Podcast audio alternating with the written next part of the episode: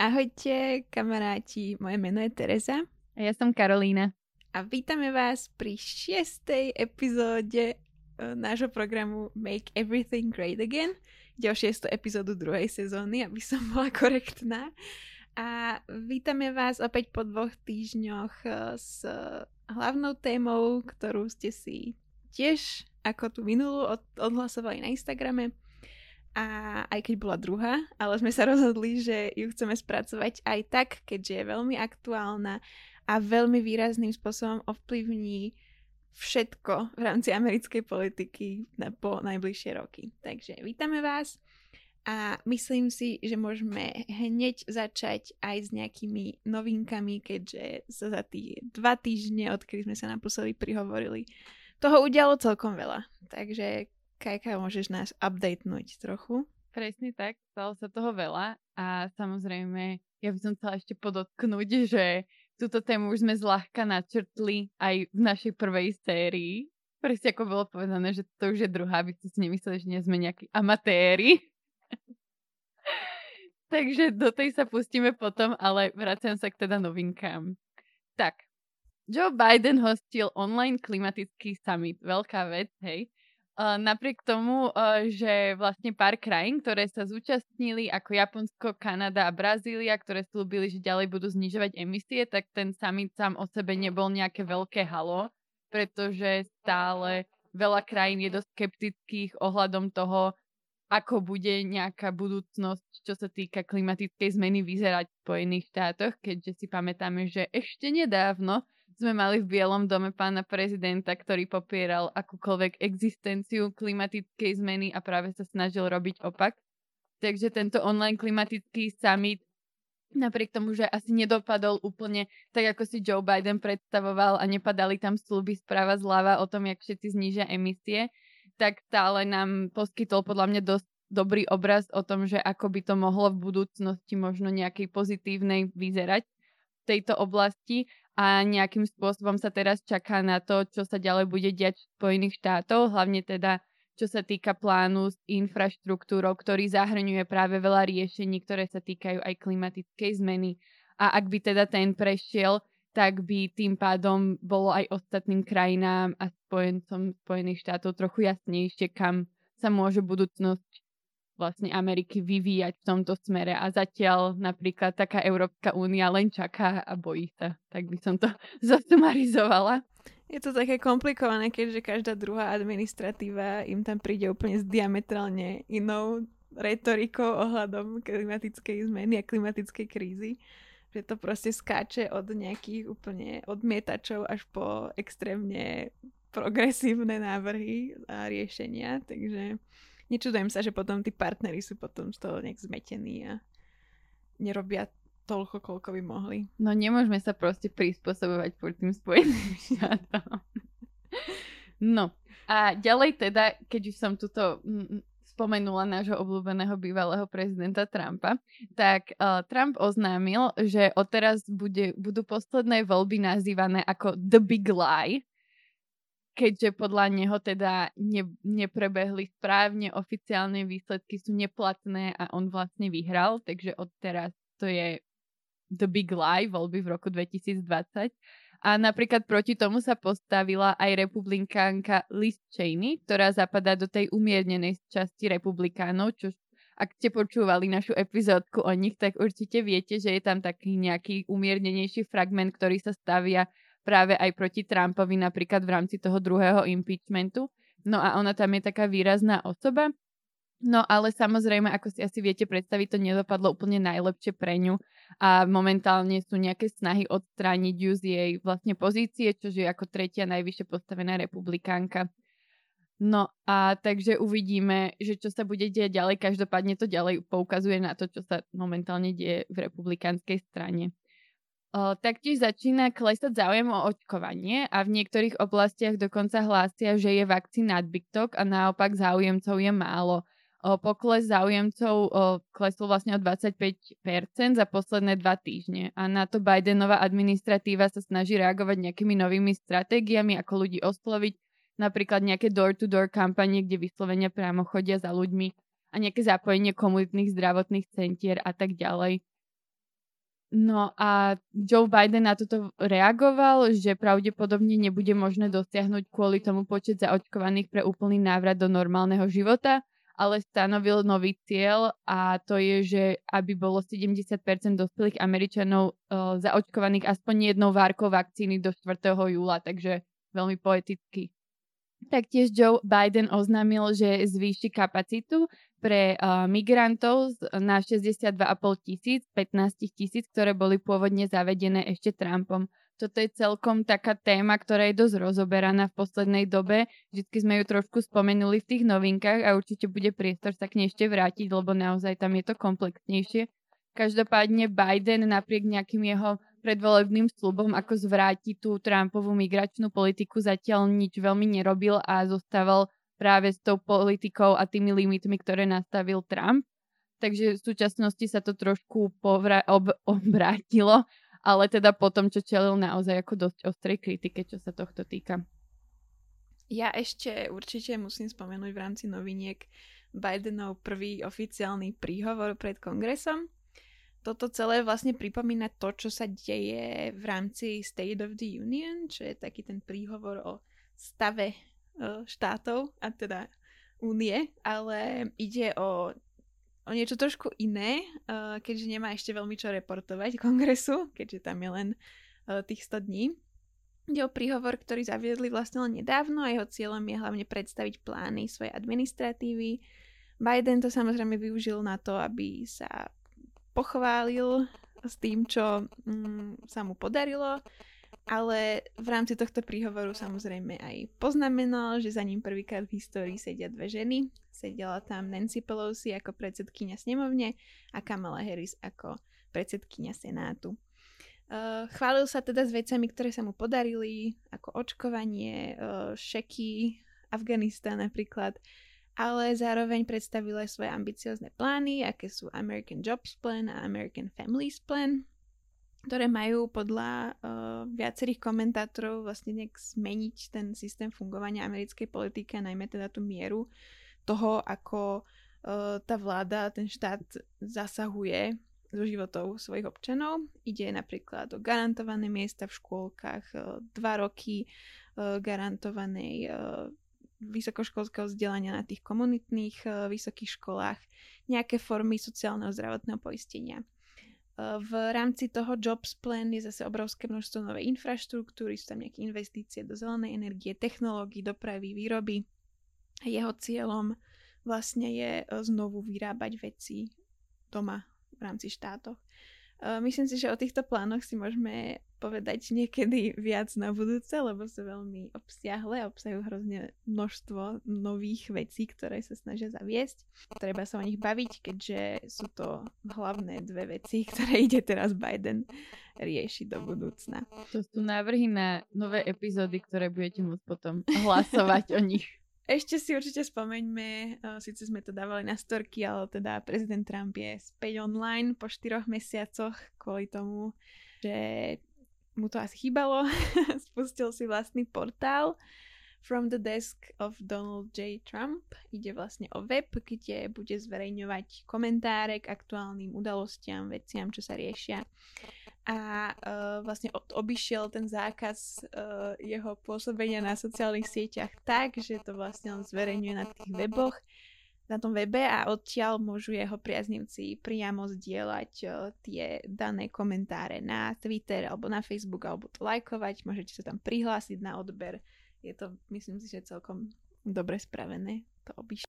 A určite si spomeňme ešte jednu veľmi dôležitú vec, ktorá ovplyvní americkú politiku na najbližšie 10 ročie a to je teda sčítanie ľudu, tzv. census, ktorý prebehol uh, minulý rok. Census Bureau, ktoré má na starosti toto sčítanie ľudu, zverejnilo výsledky pre rozdelenia tzv. reappointment uh, kresiel na základe počtu obyvateľov.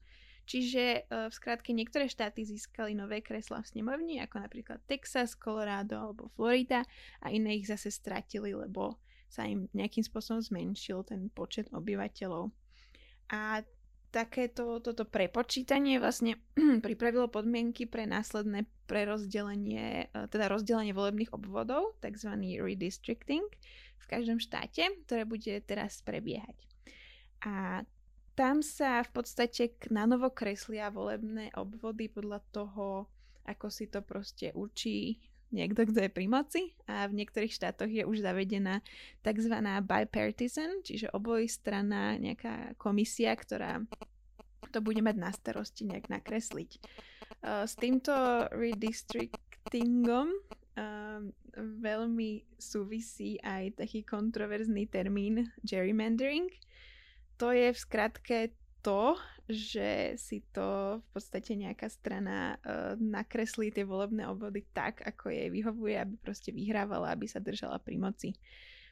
Uh, súvisí s tým samozrejme aj naša dnešná téma, uh, ktorou sú volebné reformy v štátoch, čiže nejaké uh, zmeny pravidiel hlasovania, ktoré sú vlastne pripravované teraz v dôsledku volieb minulého roka. Presne tak a ešte kým sa pustíme už priamo do témy, tak ešte by som spomenula, že z toho sčítania ľudu tam vyšli celkom zaujímavé informácie, ako napríklad aj to, že klesá pôrodnosť v Amerike a tak nejak teraz všetci analytici len očakávajú, aký to bude mať napríklad dopad na ekonomiku a akým spôsobom napríklad to môže súvisieť aj s migráciou a s tým nejakým zvyšovaním tých kapacít, aby proste sa nestalo, že nejakým spôsobom to oslabí americkú ekonomiku. Nedaj Bože. Takže to je tiež taká celkom zaujímavá téma, na ktorú ale teda nie sú reálne nejaké odpovede, aký to bude mať dopad. Každopádne je to niečo, čo momentálne sa rieši na základe toho sčítania ľudu. Tak, ale poďme už teraz na našu tému a hurá na obmedzovanie práv. jedna strana to vidí tak, no. Um, myslím si, že je dôležité začať s tým, že uh, s tým, čo sa dialo minulý rok. A teda, že kvôli pandémii sa menil spôsob hlasovania takmer všade a tie štáty prijímali častokrát dočasné právne úpravy, ktoré vlastne povolovali hlasovanie poštou alebo to early voting, skore hlasovanie a tak ďalej. A po voľbách začali samozrejme v miestnych uh, legislatívach priamo v štátoch rokovať o reformách, ktoré by tieto zmeny nejakým spôsobom reflektovali a upravili uh, by tak súčasné nastavenie pravidiel. Niektorí sa snažili ďalej uľahčiť voličom život, aby proste mali to volenie, hlasovanie čo najprístupnejšie a iní sa boja za ľahšieho prístupu k hlasovaniu a tvrdia, že môže byť zneužité, tak ako to opakoval samotný bývalý prezident. Je to e, rozdelené úplne presne podľa tzv. party lines, čiže na jednej strane stoja e, demokrati a republikáni, lebo táto téma je dlhodobo prítomná v americkej politike. Pozornosť samozrejme uh, smeruje do swing states, uh, v ktoré minulý rok rozhodli voľby o niekoľko tisíc hlasov, napríklad teda uh, Georgia alebo Arizona. Celkovo boli ale tieto reformy podané až v 47 štátoch. V Georgii aj v Arizone majú nad štátnymi legislatívami totálnu kontrolu republikáni, No v prezidentských voľbách oba štáty prehúpli na stranu Bidena, preto sa to teraz tak rieši, že je tam vlastne uh, totálna kontrola jednej strany a zároveň uh, tie voľby vyhrala druhá strana. V Arizone napríklad uh, podali návrh, návrhy na úpravu podmienok stáleho zoznamu skorého hlasovania, riešil sa skrátenie času na skoré hlasovanie alebo podmienka tých voter ID pri odosielaní hlasov poštou. Ešte som sa pozerala napríklad na takú Iowa, ktorej už vlastne prešla nová úprava a tam sa upravili časy na skore hlasovanie a odosílanie volebných lístkov, ale aj sa posunulo, respektíve skrátilo zatváranie volebných miestností. Samozrejme, najväčšiu pozornosť získava štát Georgia, ktorá bola v centre pozornosti aj pri prezidentských voľbách, aj pri tých špeciálnych senátnych voľbách v januári. Uh, republikani v štáte predstavili aj schválili novú zákonnú úpravu, ktorá síce uh, rozšíruje možnosti niektorých voličov hlasovať skoro, no naopak obmedzuje ich možnosť hlasovať poštou, respektíve hlasovať cez víkendy. Je tam celkom taká uh, vokálna kritika zo strany niektorých aktivistov, ktorí organizujú tzv. Souls to the Polls, a to je taká iniciatíva, ktorá sa snaží dos- dotiahnuť čo najviac afroameričanov voliť po nejakých stretnutiach e, v kostoloch, po omšiach v nedelu a tak ďalej. E, v médiách sa vo veľkom rieštil napríklad zákaz podávať nejakú formu občerstvenia voličom, ktorí sú 150 stôp od volebnej miestnosti. Um, aby toto dávalo zmysel, tak musím povedať, že v Georgii sa v niektorých lokalitách veľmi dlho čakalo na hlasovanie a bolo tomu tak samozrejme v 2020, lebo štát nezvládol e, nápor žiadosti o hlasovanie poštou a ľuďom tie obalky nechodili, takže sa potom vo volebný deň vybrali hlasovať, keďže chceli uh, obsahujú aj ten nový, nová legislatíva, respektíve ten celý balík obsahuje aj nové podmienky pre voter IDs, uh, podmienky vyhlásenia hlasovacieho lístka za neplatný, pokiaľ nesplňa nejaké náležitosti. Znížil sa aj počet uh, tých dropboxes, čiže takých tých schránok, kde hádžu hlasovacie lístky v štyroch najviac obývaných okresoch. Disproporčne je to v demokratických okresoch samozrejme a tak ďalej. Uh, je, tam, je tam obrovské množstvo nových vecí, ktoré sa zaviedli. Uh, podobné veci sa prerukovávajú aj v iných dôležitých štátoch, ako sú Texas a Florida. Uh, celkovo v 47 štátoch je predložených 361 nejakých balíkov zákonov, ktoré sprísňujú pravidla hlasovania a z týchto už 5 uh, nových zákonných úprav vlastne prešlo. Napríklad v tej AOV. Uh, celkovo tak, aby uh, ste sa ešte zorientovali v nejakých motiváciách, tak predkladatelia legislatívy, ktorá sprísňuje pravidlá alebo ten prístup, uh, tak v drvivé väčšine sú to republikáni. Uh, oni tvrdia, že je potreba zabezpečiť volebný proces, aby nejakým spôsobom napravili dôveru ľudí vo voľby, ale je to celkom paradox, keďže niektorí ich straníci sú priamo zodpovední za to, že ľudia strácajú dôveru v ten volebný proces kvôli im vyjadreniam, tweetom, uh, podpore prezidenta Trumpa a tak ďalej. Ďalší paradox je, že prezident Trump, bývalý prezident Trump označil nové opatrenia za príliš slabé. Zatiaľ čo? Pozícia demokratov je taká, že tieto, obmed, teda, tieto zákony obmedzujú prístup k hlasovaniu a je to disproporčne v komunitách afroameričanov. Demokrati takisto predkladajú zákony, aby, aby bolo jasné, že není to proste len teraz 361 zákonov od republikánov. Aj demokrati, uh, ale tie zákony majú čo najviac uľahčiť uh, ten prístup. V porovnaní s republikánmi je to slabšie, je to 112 zákonov v 31 štátoch. Potom po tejto epizóde vám vyhodíme taký link. Našla som jednu organizáciu, ktorá vlastne zmapovala všetky tieto zákony, či už teda tie s väčším prístupom alebo s menším prístupom. Napríklad v takom štáte Massachusetts, sa, ktorý je čisto demokratický, tak tam sa rokuje o zákone, ktorý by vlastne zaviedol stále hlasovanie poštou. Demokrati sa situáciu snažia vyriešiť aj plošne, novou federálnou legislatívou a uh, o tom vám už uh, povie uh, viacej Kajka. Rozoberme si ich nejaké reakcie na, reakcie na tieto iniciatívy a nejaké plány, ako čeliť týmto republikánskym snahám. Presne tak. Uh, majú teda aj svoje návrhy a svoje plány demokrati, ale ja by som začala tak zo všeobecnosti trošku tú kritiku, ktorá nasledovala práve na tie návrhy zákonov, ktoré predložili republikáni. A už sme to aj spomínali v predchádzajúcich epizódach, že naozaj táto kritika návrhov neprichádzala len zo strany demokratov, ale z nejakej širšej spoločnosti, samozrejme z aktivistických skupín, ale takisto aj zo strany korporácií. A veľké spoločnosti ako Coca-Cola, Microsoft, Apple, Google alebo Delta sa vyjadrili proti týmto návrhom a doslova ich ako odsúdili, že zamedzujú tú možnosť ísť voliť.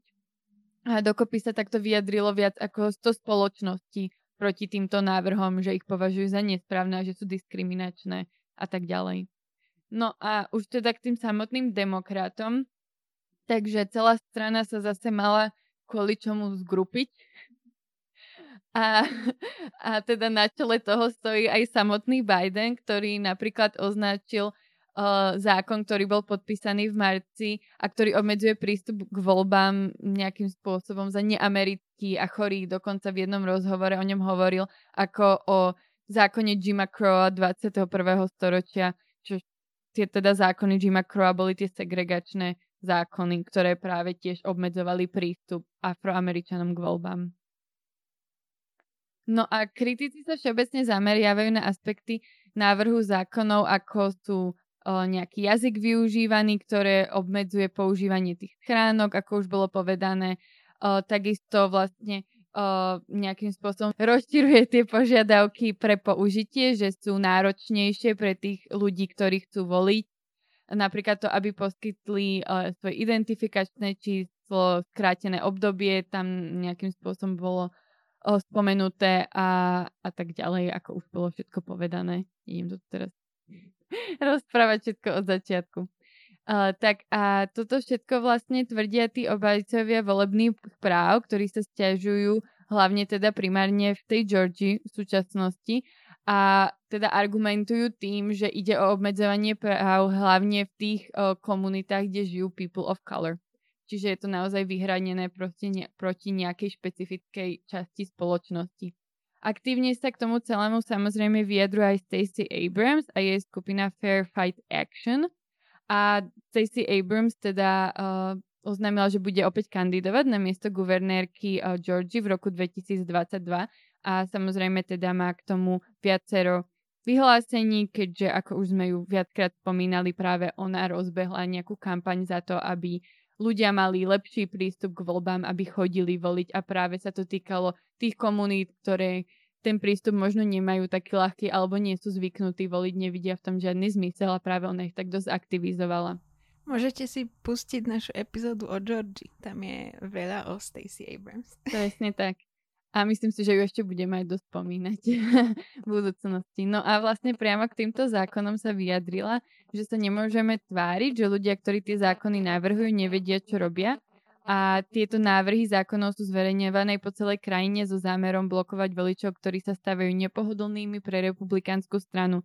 A teda, ako už som spomínala, sú to práve tí people of color, mladí ľudia alebo ľudia z chudobných štvrtí. No a teda teraz už konkrétne k tomu, čo navrhujú demokrati, snažia sa vlastne presadiť svoj návrh. Nazýva sa For the People Act, ktorý prešiel snemovňou v marci a keďže teda demokrati tam majú väčšinu a zameriava sa primárne na snahu pomôcť vyriešiť 5 problémov, ktorý, ktorých sa vlastne demokrati už dlhšie obávajú a ktorí teda chceli adresovať. Jedným z nich je samotný prístup k voľbám. Druhý je ten gerrymandering, eh, snemovne reprezentantov, ktorý už sme teda spomínali, že je dosť stranicky vyhranený v niektorých častiach. Tretí problém je vplyv veľkých peňazí vo voľbách. Štvrtý je volebná bezpečnosť a piatý je etika vo federálnej vláde. Takže je to naozaj široké spektrum problémov, ktoré sa snažia zahrnúť do tohto balíku. Prešiel ten zákon teda snemovni ale hlasovali za neho len dem- uh, demokrati a aj v demokratických kruhoch potom ďalej v Senáte je tam určitý odpor a viacerí demokrati teda sa aj vyjadrili, že to legislatívou spokojní nie sú. Samozrejme, číslo jedna je náš obľúbený Joe Manchin, ktorý teda stojí proti všetkému. Mám pocit, čo demokrati navrhnú, pretože môže, No a viacero teda demokratov sa vyjadrilo aj anonymne, že vraj zákon obsahuje niekoľko častí, ktoré môžu byť ťažko implementovateľné, ak vôbec. Takže je tam aj rozpor trochu v rámci strany. A nie teda len Joe Manchin. A na druhú stranu teda samozrejme republikani sa stiažujú a, a tvrdia, že práve vďaka tomuto zákonu teraz demokrati vyhrajú všetky voľby, pretože im to pomôže, lebo si to nastavili tak, aby to proste primárne pomohlo im. Ale tak zase rovnako, ako si republikani nastavujú tie svoje zákony, aby to vyhovovalo im. Takže to je to isté. No a teda čakáme na to, čo sa bude diať. Každopádne sa nejako neočakáva, že to prejde senátom práve kvôli tomu, že ani jeden republikán ten zákon nepodporuje a znovu naražame na náš milovaný filibuster, kde teda sa to môže úplne zaseknúť a tým pádom zase to nebude mať ďalšie pokračovanie. Takže For the People Act uvidíme, ale aj keby sa teda demokratom podarilo odstraniť filibuster, čo tiež sa teda neočakáva, tak stále tam je Joe Manchin, ktorý teda pravdepodobne nebude hlasovať za ten zákon. Takže je pekná snaha, ale voľako sa to nehybe a asi sa to ani hýbať nebude. No. Asi to ostane na tých štátoch. E, určite, ak budete mať záujem a čas, tak hodíme vám tam ten link a môžete si prejsť všetky tie návrhy zákonov, ktoré sa predstavujú. Je ich teda cez 500.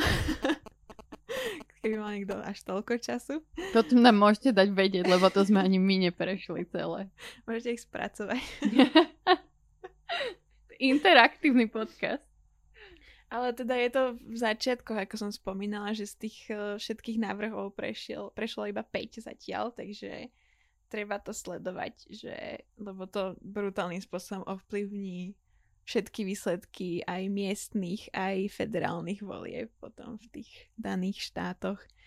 Uh, keď sa pozrieme na to, ako veľmi tesné sú tie voľby v posledných rokoch, tak to, to brutálnym spôsobom zaváži, si myslím.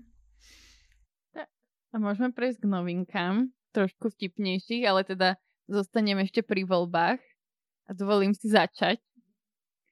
Um, takže moja prvá novinka sa týka volieb, ktoré sa budú konať na guvernéra Kalifornie. A táto novinka už podľa mňa obletela všetky médiá, sociálne siete, všetko, ale Caitlyn Jenner bude kandidovať za guvernérku Kalifornie.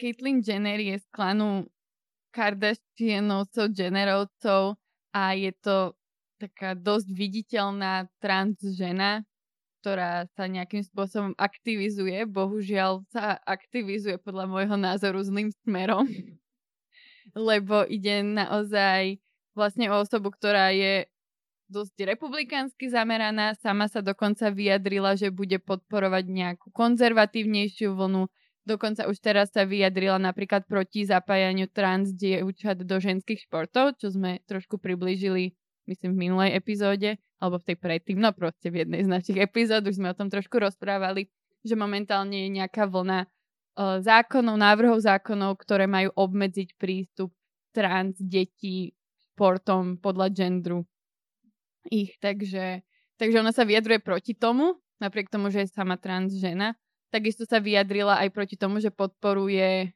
Build Wall na hranici s Mexikom, takže na jednej strane dosť prelomové, že trans žena kandiduje, na druhej strane je to, treba sa na to pozerať ako na osobu samú o sebe, ktorej názory sú dosť, dosť konzervatívne. Ty si ma predbehla s touto novinkou, ale ja k nej niečo doplním, také trošku nerdovské, ale celkom ma to zaujalo, že vlastne v tej Kalifornie ide o špeciálne voľby, ktoré spustila petícia s 1,6 milión podpismi, tzv. recall election a v nich vyzeralo to, že kombinácia referenda a volieb, keďže sú tam dve otázky a budú sa tam vlastne voličov pýtať, či je treba toho súčasného guvernéra Gavina Newsoma, Newsoma uh, odvolať, alebo teda odstrániť. A ak táto odpoveď dostane viac ako polovicu súhlasných odpovedí, tak bude druhá otázka, kde, uh, ktorá znie, že kto by ho mal nahradiť. A tam sa vlastne uchádza aj Caitlyn Jenner v rámci tohto. Ešte som to nejako extra neskúmala, ale ne, nepoznám žiadne takéto voľby, takže asi sa tomu budem venovať. A ja mám ešte teda posledný dodatok k týmto voľbám, pretože tieto voľby sú úplne top. No a to je teda, že okrem Caitlyn Jenner ešte kandiduje uh, republikánsky biznismen John Cox, ktorý na svoju predvolebnú kampaňovú cestu berie so sebou medveďa. A jeho kampaň sa volá, že Meet the Beast. A normálne tam s ním chodí taký obrovský medveď, potom vám hodíme link, lebo akože ja som skoro odpadla. Medveď sa volá Tag a vraj hral vo viacerých filmoch a reklamách, takže akože fame, hej. A teraz, takže on chodí a rozpráva sa s ľuďmi a zo sebou tam má toho obrovského, obrovského medveďa. Takže tieto voľby v Kalifornii celkom bizar, ale Paráda, no. Hm, Akože neviem, či nespravíme špeciálnu epizódu, lebo Meet the Beast je podľa mňa najlepšie heslo, aké som kedy počula. Je to super, lebo on má ešte taký autobus, kde je on na fotke s tým medveďom a potom proste s tým medveďom tam aj chodí. Ako dokonale. Tu máte bolebný humor. Fú, dobre. Neviem, či toto tromfnem. Ale ja mám teda novinku e, tiež z republikánskeho tábora. A je venova- venovaná môjmu obľúbenému senátorovi Tedovi Cruzovi z Texasu. Keďže Ted Cruz si trochu zdriemol počas Bidenovho prejavu v kongrese a chopil sa toho Twitter a vznikali skvelé akože memes a jeden demokrat Joaquín Castro, ktorý je vlastne jeho kolega z Texasu, tak zazdielal video zo záznamu, na ktorom Cruz zaspáva s titulkom Ted Snus. To je perfektné. Bol chudák unavený po dovolenke. Po dovolenke. Asi neužil dovolenku, musel odtiaľ hneď odletieť. Není oddychnutý. Chudák Ted. No, a ja mám teda ešte poslednú uh, novinku. Tiež z radu uh, republikánskej, alebo teda konzervatívnejšie strany, ale skôr voličov, teda nie uh, politikov. A to je, že zatkli muža, ktorý bol súčasťou útoku na Kapitol v januári keby ste zabudli, že niečo také sa stalo.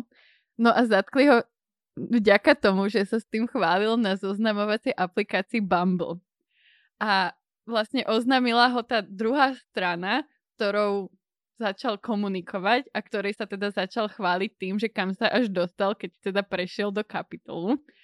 No a tá druhá strana mu na to potom len odpísala, že we are not a match, čo je podľa mňa úplne asi najdokole, na, najdokonalejší odpal konzervatívnemu typkovi, ktorý vám povie, že jaký je šťastný, že bol v rámci útoku toho súčasťou.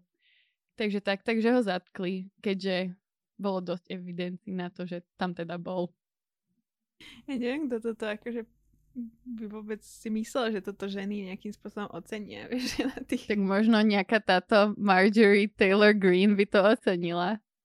Ale ešte uh, tiež sa vrátim s mojou poslednou novinkou do uh, Trumpovského táboru, keďže jeho právnik Rudy Giuliani mal návštevu policie kvôli vyšetrovaniu jeho dealovačiek na Ukrajine počas kampane a teda policia ide po jeho elektronických prístroch, aby vyšetrili komunikáciu, ktorá prebehla medzi ním a nejakými pochybnými ľuďmi. Takže Rudy má o zábavu postarané. Už nebudem musieť komentovať tomuto Little Nas Xovi videa. Má zaplnený čas. Dneska sme tie novinky fakt venovali iba túto republikánom, nehnevajte sa. Myslím ale, že dneska to boli dosť bomby. Ako, som spokojná. Dobre, tak s tým asi ukončíme túto epizódku číslo 6. Ďakujeme vám za pozornosť, ďakujeme, že nás sledujete a tešíme sa na vás opäť o dva týždne zase s nejakou ďalšou témou. Asi vám ju dáme znova odhlasovať, príde nám to ako veľmi fajn. A hlavne spôsob. máme ich moc veľa, nevieme sa rozhodnúť, takže nechávame to na vás. Tak sa držte a ďakujeme. Ahojte kamaráti.